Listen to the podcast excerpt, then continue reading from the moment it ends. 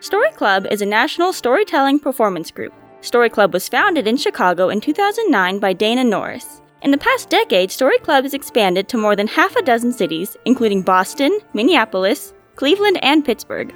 CNM was thrilled to bring Story Club to New Mexico in the spring semester of 2022. Students in the Department of Theater and Dance wrote, workshopped, and performed their own nonfiction stories for this seven episode podcast series. Enjoy the show! Joey by John Sanchez. Once upon a time, my life changed. When I was four or five years old, I watched a lot of wrestling. And because it was network television, or local channels for no one who speaks TV, it was free if you had a TV. And around 2002 or 2003, the only wrestling programming on network television was being made by World Wrestling Entertainment or WWE. On the UPN network, every Thursday night, I watched their number two show, SmackDown, because the number one show, Raw, sucked. I don't remember much from 2003, even less from 2002. But I will never forget my hero, Latino Heat, Eddie Guerrero. I always loved how he came to the ring in a low rider, complete with hydraulics, and it was never the same from one week to the next. He always lied to the referees and the authority figures, cheated against his opponents, stole victories like he was taking candy from a baby. I vaguely remember when Eddie Guerrero defeated Brock Lesnar for the WWE Championship in February of 2004, and when he lost the title in July of that same year. I was sad, no doubt, because the WWE Championship was the biggest honor in the sport.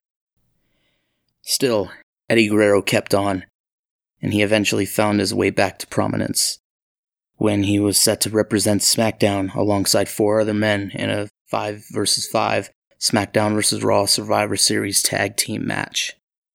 Tag team rules, but five men on each team. So when I heard that he had died at school when I was seven years old, I thought it was everyone trying to pull a really messed up prank on me. Even my grandparents didn't convince me until I saw the news, and I knew for real. My hero was dead. Later, I discovered that it was injuries from a near fatal car crash that led to drug addiction, that led to his life falling apart, that led to sobriety, that led to his death. He was only 38 years old, and if he was still alive, he would be 54 years old today. I was sad about it, yes, but from time to time, his matches make it feel like he's still alive and well. Why am I saying all this? Keep listening. You'll soon get why I am the way I am. When I was 13 years old, I joined the 8th grade football team at my school. I had just finished my first week, and my Auntie Hunt always picked me up from school after practice. But when one day she didn't, my Uncle John and Aunt Vern arrived to pick me up with my then two cousins in tow. At first, I thought nothing of it and that it would be all fun and games. But when my two cousins were around, it usually was. I went home, and the front door was locked. Okay, maybe she's away, out and about, 13 year old me said. I knew she never not answered the door unless she wasn't here to begin with. So that's the natural conclusion. Despite this, I thought nothing of it, because maybe she was sleeping. She works hard, I said deep down inside. I went in through my window in my room because I tried the back door, which was locked, so the window was the best bet I had of getting in and letting everybody in. My two younger cousins followed. What happened next makes me glad they didn't see what I saw.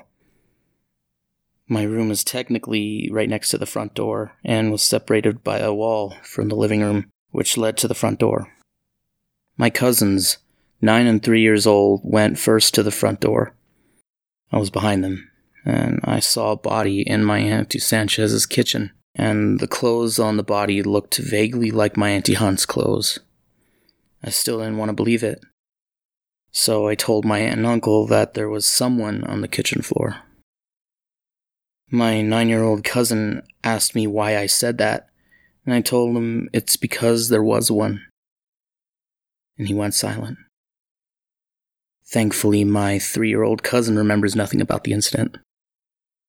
But I had my suspicions, and when my Auntie Sanchez came home and I heard and saw her cry, I knew my Auntie Hunt was dead.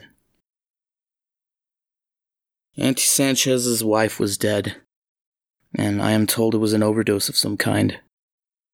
The story adds up because I also noticed the counter was unusually messy. There was Gatorade and Crown Royal on the counter, and when I looked at it, that's when I saw her. There may have been a pill bottle or two there. She would have been 32 if she lived to November of 2011, and would be 43 years old today. Let it be known that it is no doubt traumatizing to lose a hero of yours at seven years old, or to find someone you know, someone who lived with you, took care of you, dead. But I'll be real. Those two incidents do not compare to what happens next. I now bring you to the present day. I will introduce you to someone I care about very much. To keep them anonymous, I will call her Joey. Joey is the best. She has a pug, and that pug is one of the sweetest dogs I've ever met. That pug is practically your son. There's a hamster and a lizard that I haven't met yet, and I'm looking forward to it. She has a smile that lights my world up every time I see it. She loves to draw and to watch animated movies and shows. Her favorite color is yellow, and she's an original fan of 21 Pilots and doesn't forget to inform me every chance she gets. She occupies my dreams every night. Most importantly, she has the kindest heart. I learned some months ago that Joey was diagnosed with cancer. I panicked. I was afraid I was going to lose an important piece of my life, an important person in my life the only person since I was 13 who made me believe that happiness was possible and that I was capable of goodness. Thankfully, Joey has beaten it successfully and lived the long, healthy, and happy life she deserves. Which is good, because she still has a lot of life left to live at 22. Even though there was a high chance of survival, my past trauma led me to believe that what happened before would always happen again. My past experiences and my memory told me that the past will always repeat itself. To this day, it still does, and I am afraid that it will happen again. There's something I have to say, and there's many more reasons to say it, so I'll say it when I see you next. Right now, I just want to see you. I learned at a young age that no one lives forever. Last year was a harsh reminder. 23 years old, I've probably seen more death than some people my age have in their entire lives. I've lost so many people in my life, and not one of them affected me like the sheer idea of losing Joey did. It aged me about 10 years. Life's too short to wait for opportunity. It's too short to hold grudges. I don't want to be anything other than what I've been trying to be lately. I don't want to be anything other than me. I don't want to wait for our lives to be over. I want to know right now what could it be? I want to live and grow old with you because when all my dreams come true, there's someone standing next to me. Her dreams have come true as well. It's you, Joey. It's always been you. Who am I kidding? I can't wait to say it. I love you.